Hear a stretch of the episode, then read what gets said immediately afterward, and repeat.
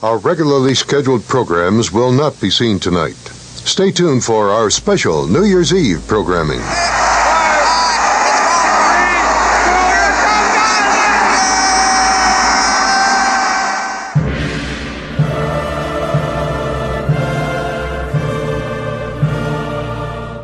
Get the gun. Get the gun. Shoot, shoot, shoot, shoot, shoot, shoot. Get the gun. Get the gun. Shoot, shoot, shoot, shoot. Get the gun. It wasn't my intention. It wasn't. We didn't sit down and go get the. I never said get the gun. Hello, hello. What is the crack, lads? It's Sabbath Bloody Podcast. I'm a madman, and another week down, another new year for Ozzy. Thank you for joining me. My name is, of course, Rye, and we got a lot to touch on today. Should be a fun ride here. We're talking about suicide, we're talking about the mighty Metallica, and we're still rolling with my boy Jakey in Ozzy Osbourne's band here. So before I get into things, I gotta pay my network dues, as always. The Deep Dive Podcast Network. You got fucking Space High Nate and Rhode Island John over there at Deep Purple Podcast. You got T Bone and his prime cuts. And the simple man at Skynyrd Reconsidered. What a motley crew we have, huh? I need a fucking nickname like those guys. Can I be like Rye Wild or something? nah, I ain't that cool. Rye will do. Oh, and also, I don't know if the old dictaphone is picking this up here, but there's been like a motorcycle rally going on all day here. Some legit Canadian poser biker gang out there. Probably a bunch of limp dicked accountants with loud choppers. Not like a cool MC or anything. These guys are fucking annoying. They would just fuck off. Waking up my daughter during her nap, I was ready to go out there and fucking throw a stick in their goddamn spokes. Sorry. but back to the network business here. I'm going to make this official. We got a new podcast out there that have been paying their dues over in the hidden Celtic chapter of the Deep Dive Podcast Network. And I think it's time to call them up, despite these motorcycles. Let's shout them out. In the lap of the pods Paul, Dave, and Joe. I've been shouting these cats out before. A Queen Deep Dive podcast. So, welcome to the network, guys. We expect nothing of you except to keep being your badass selves. And don't ask us for anything. And shout us all out. In the lap of the pods. Find it on all those podcast places. Yes, you know how to do that shit by now, right? But yeah, I mean, like, it's awesome having all these cats out there doing the same kind of thing as us. Because, you know, this kind of thing, doing these podcasts, this is a full on passion project for us out there. Especially me. Like, I don't make a cent from this stuff. And it's such a cool community of people just yapping, taking the piss out of each other. So, let me continue to give my shouts or my barks to all the podcasters out there. The Metallica ones, they'll all get their proper due actually later in the show here within the context of what we're covering.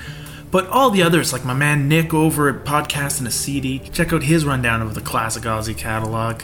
I think he does every album up to like Ozzmosis, and he has some great connections to the material as a musician himself. So he great lessons. Check out Nick.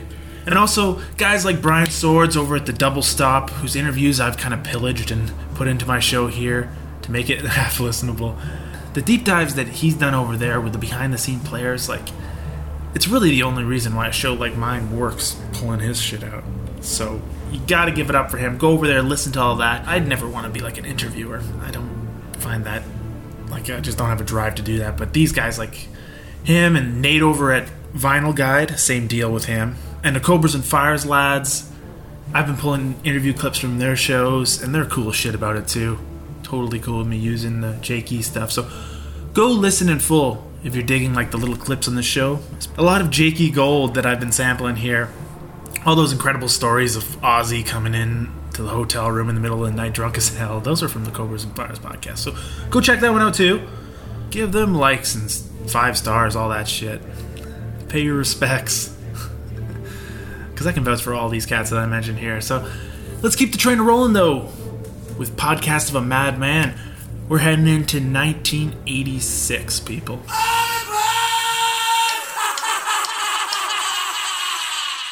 So, early on in 1986, Ozzy gets tied up in some court dates here right away. I have to talk about this shit, obviously, but you know, it is an absolutely scum attempt to extort some money out of the Ozzy camp, but it's famous. so, on January 13th, 1986, both Ozzy and CBS Records are sued by the parents of a grown ass man named Jack McCollum. He committed suicide apparently while listening to records, and according to the police reports, Blizzard of Oz was found on the turntable, and there was a photo of the crime scene that showed him still wearing the headphones when he ended his life. Now, I think this case is absolutely ridiculous, but in the 1980s, heavy music was a big target for censorship and being prosecuted by the extreme right for being satanic and fucking immoral. And that all factors into this case even being a thing. Like, it was fuel for the PMRC and the Tipper Gore Bible thumpers to justify their unjust policing of creative content at this time. And that's why this case was big front page news in 1986. I mean, separate the bullshit for a moment. It is sad that this guy decided to check out like that. I never make light of suicide. It's a tragic thing, no matter the age or the reasoning behind it. But the case that his dumbass fucking parents make here is obviously just a scam to make a buck, and it's disgraceful in my opinion. I don't care if I come off as insensitive towards them, but the whole thing is a fucking circus.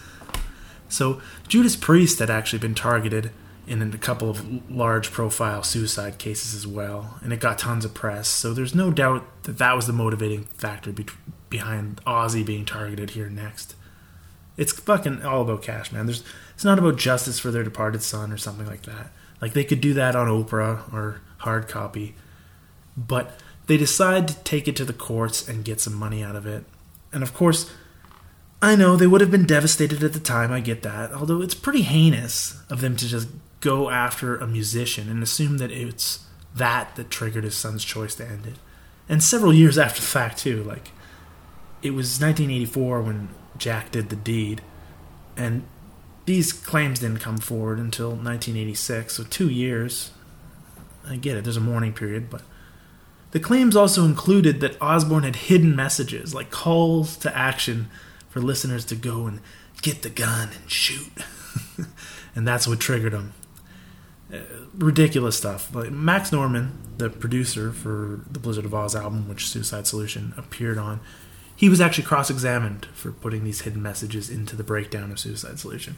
There's a clip from the double stop interview that we've been dipping in and out of that I can drop in here with Max kind of explaining that process. Uh, the uh, 24 tracks from those sessions, much later, uh, because of one of the lawsuits where they, he was being sued for backward masking and all that stuff. We, uh, I had to go to the, I had to go up to BlackRock in New New York and a bunch of attorneys there and all this sort of stuff and we had to reproduce that what these people thought they heard. And actually, funnily enough, uh, the story was I got up there and I said, "Look, I only had one delay. I had an AMS 1580 digital, and it only went to in those days." Memory, of course, very expensive. Was, you know, back in the early days of digital stuff. So uh, I think it only had 408 milliseconds delay. And so that being the longest delay that I could throw in there on the mixes, that was that was basically what it was, and that's how I remembered it. I said, well, I know it had to be you know this because that's as high as it went. I'm not sure if that's the exact number anymore, of course, but so we put that delay on, and I put it on stereo. So I went into one side, bounced out of the re- return into the other side, etc., etc., and ping ponged it into the track. And sure enough, it did really sound like uh, we soloed it up, and sure enough, it did really sound like he was saying something crazy backwards. But it was actually a combination of the echoes adding and and repeating. So it was a it was it was kind of an interesting thing. I was like, oh, holy moly! Yeah, because I said, you know, look, it's just serendipitous. It wasn't, you know, there wasn't we weren't doing. The last thing Ozzy was doing was like being satanical. Yeah. You know, he was being more, um, you know, Scotch Scotchical or vod- vodkaical, you know, Yeah, yeah. than satanic. So, you know, I mean, it, it, that just it just wasn't on the cards. So it was basically that was a sort of non sequitur, really. So yeah, there's some trippy stuff in there, some pan and man, but it, not an intentional suicide call to action. Let's actually play the thing here, shall we? And disclaimer don't listen to this part if you're not prepared to take your own life.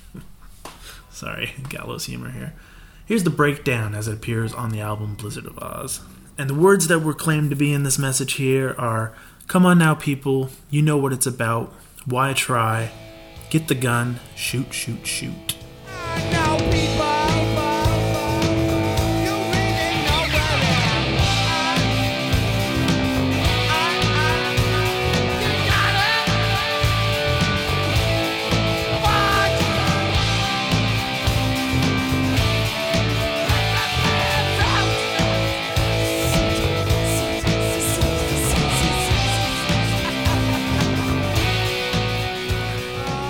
Okay, are you still with me? Or did you follow those directions? Like, what bullshit. It just sounds like Ozzy's trying to do a little Robert Plant style vocal scat there to me. And as Max mentioned, they're throwing some delay on there to trip it out, man. Like, it's just harmless rock and roll.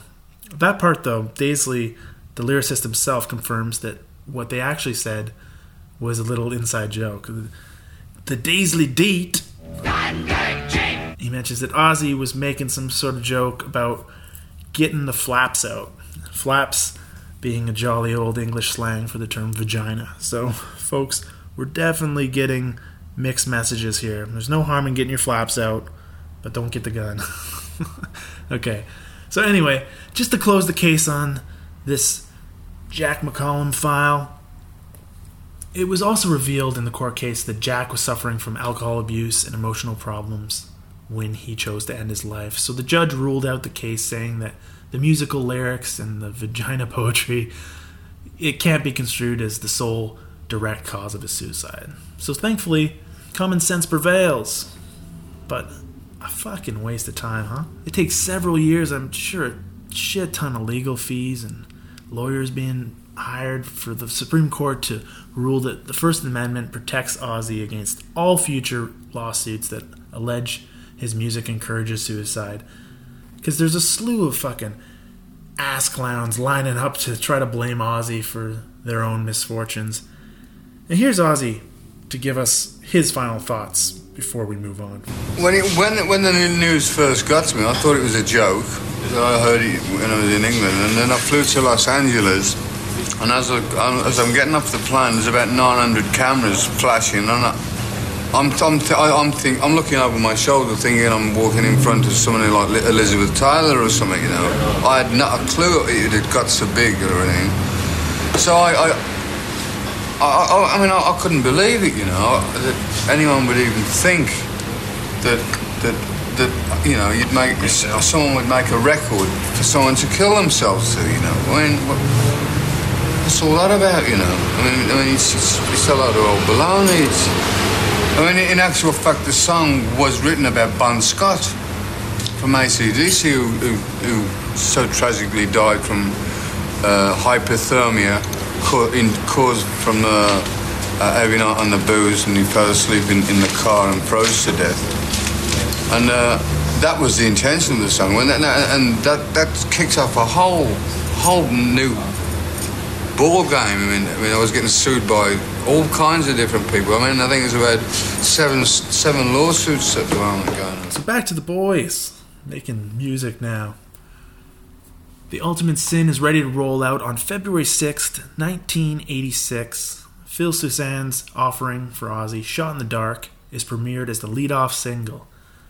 And being that they're already in the UK at this point, they do it on the tube. Top of the pops, baby. You've been waiting for it. They're waiting for it. The tube proudly presents Mr. Ozzy Osbourne.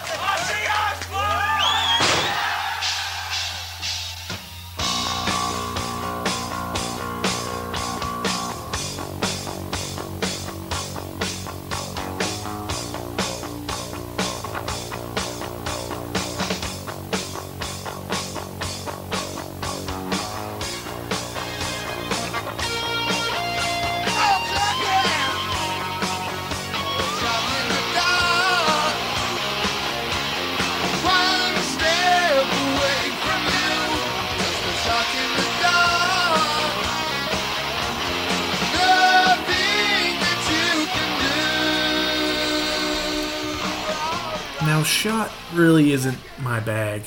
I'll say that. Of all the kind of dated Ozzy songs that are out there, this one is most locked in its production era. I get that it was popular at the time, though, but it kind of stands out on the album. Like Daisley and Jake's songs, they're fucking bangers, timeless. This one just kind of feels safe, set in the mid 80s. Ultimate Sin is overall like a heavy guitar driven album for the most part, I think. But for the single, this is a very synthy kind of pop, just an 80s keyboard soaked, slower kind of trance number. I mean, I do like it, but it's certainly not a good representation of the album as a whole. If you're going to try to get into Sin, though, or like profile the whole album, I'd go for a track like Never. Like fucking killer Jakey song there. Sounds a lot like his Badlands stuff. And, or even like the title track. It's fucking great. And Killer of Giants, amazing epic. There's some hidden gems on this album. I, I might actually take it as a whole over Bark at the Moon at this point. It just has a little more edge. I love Ultimate Sin. I'm just not into Shot that much, personally. Now, February 6th, that's the premiere date of the Top of the Pops deal that they do. But those things are obviously pre taped because the same day in my spreadsheet of doom here, the Ultimate Sin tour kicks off in Belfast with the obligatory UK Ireland stint. So I assume they taped the Top of the Pops deal in London in like the previous week or something. Then they flew over to Ireland to kick off this cycle. They bang around up there for a little bit through February into early March. In fact, Ozzy's playing two nights in his hometown of Birmingham when The Ultimate Sin is officially released on February 2nd, 1986. And like I said, what a fucking underrated album Ultimate Sin is. Everything about it is boss. Like I love the presentation with that heavy metal magazine looking chick on the cover and the Ozzy dragon creature, which they actually recreate that Ozzy dragon thing as a silly stage piece during this cycle. Sitting in a throne with like smoke coming out of its laser eyes. It's hilarious. And it's also badass. So by March 4th, they finish up that UK mini cycle, and then it's back to America. And that's where they join up with a new opener. I think it was maybe Rat on the UK cycle, some other. When they get to America in March, the mighty Metallica joins the bill. That's right. Metallica on their Master of Puppets cycle too, opening for Ozzy on this big US swing. It doesn't get any better than this, does it? Does it, Ralph? I know you're listening, brother. But many equate this tour as Metallica's breakthrough moment. They were ready to headline themselves at that point. In fact, I think they might have already been doing that in Europe for the ride cycle. But the big, proper US tour in support of Ozzy is the perfect deal for them. As our favorite Dane, Lars Ulrich, explains here in this interview he did in 1986. It's going great, really great. I mean, they're being really, really great to tour with because like they're giving us 55 minutes, and um, we have like they're giving us like the opportunity to use our own like specially made stage set, and um, it's like I think they've realized the whole organization that if we go out and give the audience a good kick, you know, then get him like really fired up and get him energetic, you know, that when Ozzy comes out, he's you know the audience are going to be even more receptive to what he's doing, you know. So it sort of works both ways, and I think Ozzy's reached the point now where he's you know so big and so also confident in what he's doing that there's no need to give you know support acts like us a hard time, you know, because like I said, the harder we go out and get the audience sort of energized and sort of ready for sort of the big man himself, you know, the better he's going to go down. Oh, we got to get a Lars interview, huh? so a great combo here, and Ozzy giving Metallica nearly an hour as an opener. That's pretty fucking generous of him. But I mean, how could you not? Like the way that those boys were cooking at that point. It's a nice long cycle too. It takes a bit for Oz to actually warm up to the Metallica boys, though, as he tells us here in this 1988 interview. I mean, I mean, I mean, I remember touring with Metallica, and I, and for the first maybe four or five weeks, they wouldn't fucking come near me, and I thought, this thing, what the fuck's the matter with these cunts? What's the matter with them? They must be on some fucking mega ego trip, these guys. And then one day I walked back, I walked down to the backstage, and I can hear fucking Black Sabbath music, and I thought, these guys are asking to be fucking thrown off the tour, man. They're taking the piss now.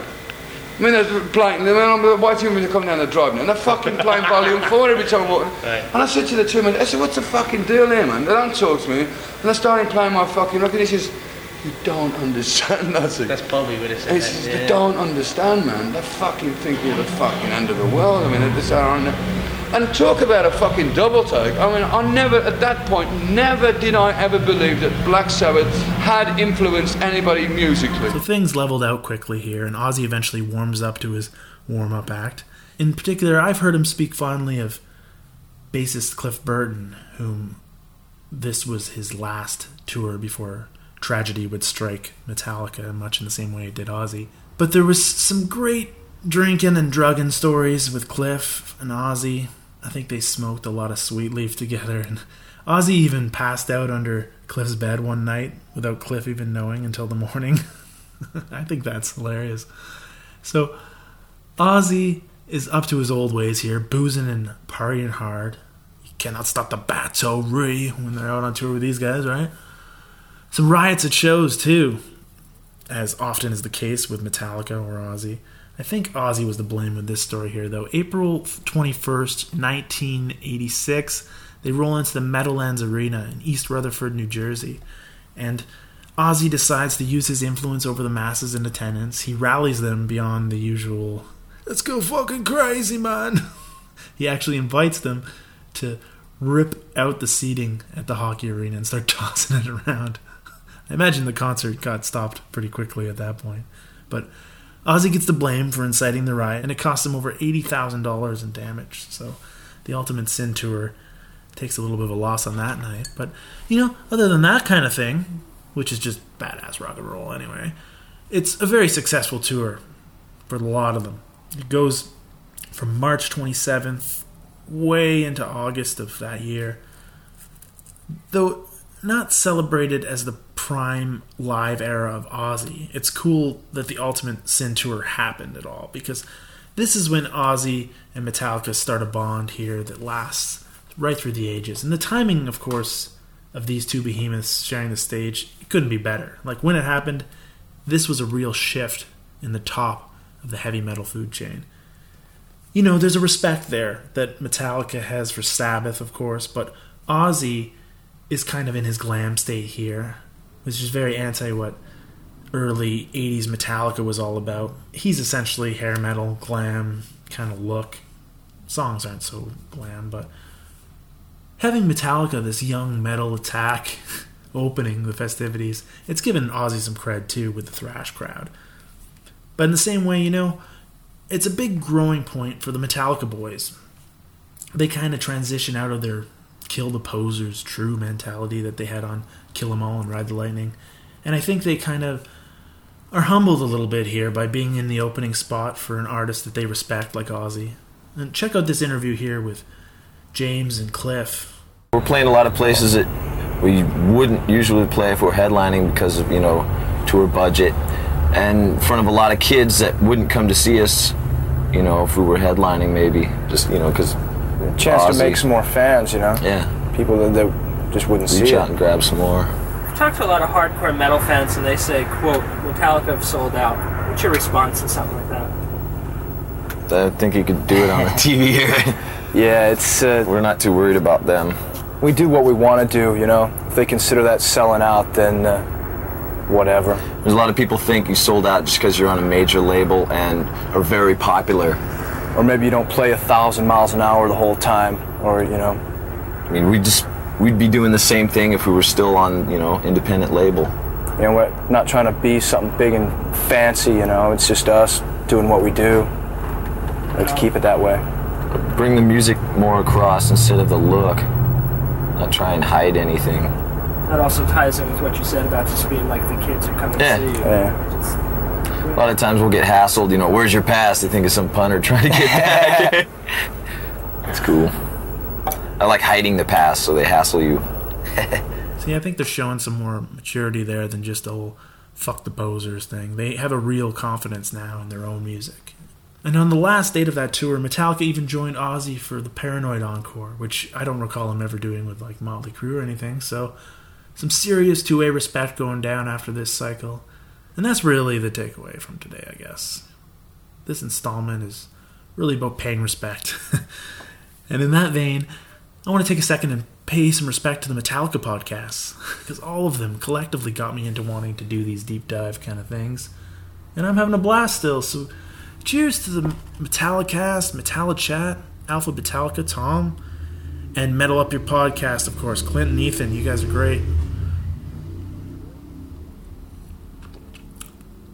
Little revving of a fucking Harley for you there as a cheers as well. Like, do I live in Sturgis?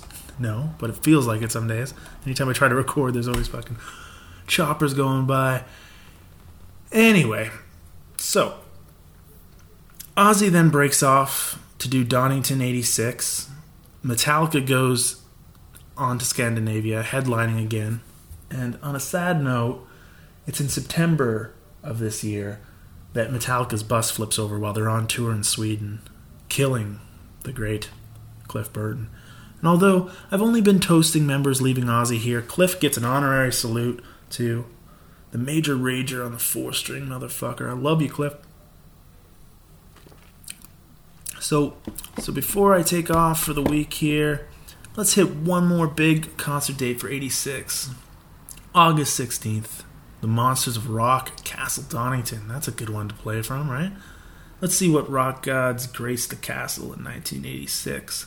So Ozzy headlines the festival. You got the Scorpions, Def Leppard, Motorhead. Fucking killer year here.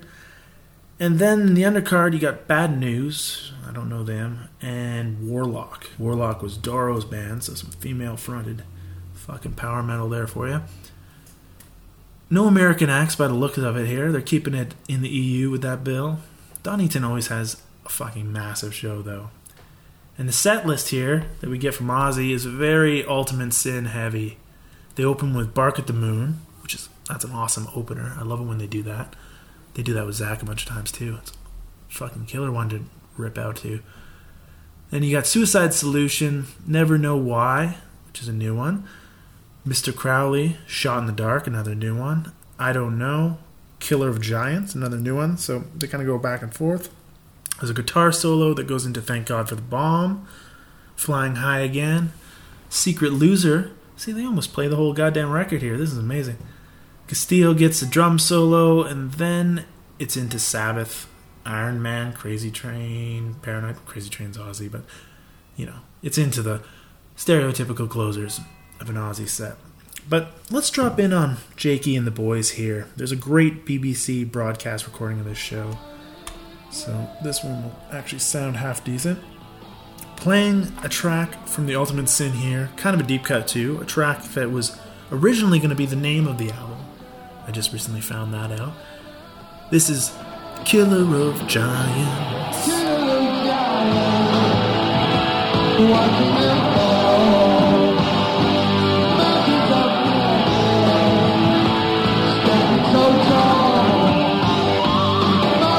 That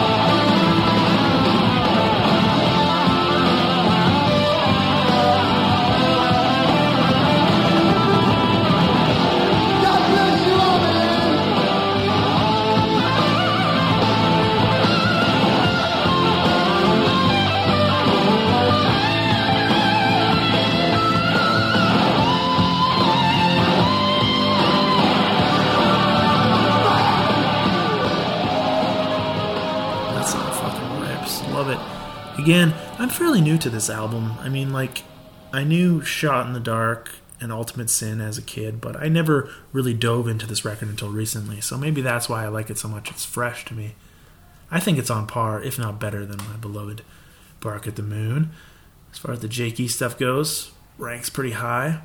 After Donington, though, some random gigs wrap up the year, some more festival stuff. There's a gig in Toronto here, too, which is kind of out of the blue. These might be makeup gigs for some cancellations or something. The last show of 1986, though, it's No Sleep Till Hammersmith. They play the Odeon in November. And then, you know, nothing really happens in December, at least by my spreadsheet. Nothing's booked. They decide to power down a bit, I guess. So, a relatively clean endpoint for the show today. Awesome. I like that. So, we'll reconvene next week, heading into 1987 already, which is another rebuilding year for the Ozzy lineup. But we'll get into all that shit next week. Leave me a review, lads. Five stars on Apple Podcast. That's the motherfucking deal we have, right? You pay it forward for all this free rambling that I give you on a weekly basis. You know, I might need to take some breaks too. I, this weekly thing is fucking hard for me, especially when you're going solo. You burn out pretty fast. If I had another bloke with me to fucking bounce ideas off of and take the reins every once in a while, but when it's just me, you know, I get a little stir crazy doing these. but your guys' feedback and the interaction—that's what makes it fun. So get at me on Twitter at Sabbath Bloody PC email me sabbathbloodypodcast at gmail.com because all right. Life it seems will fade away. And i'll see you. And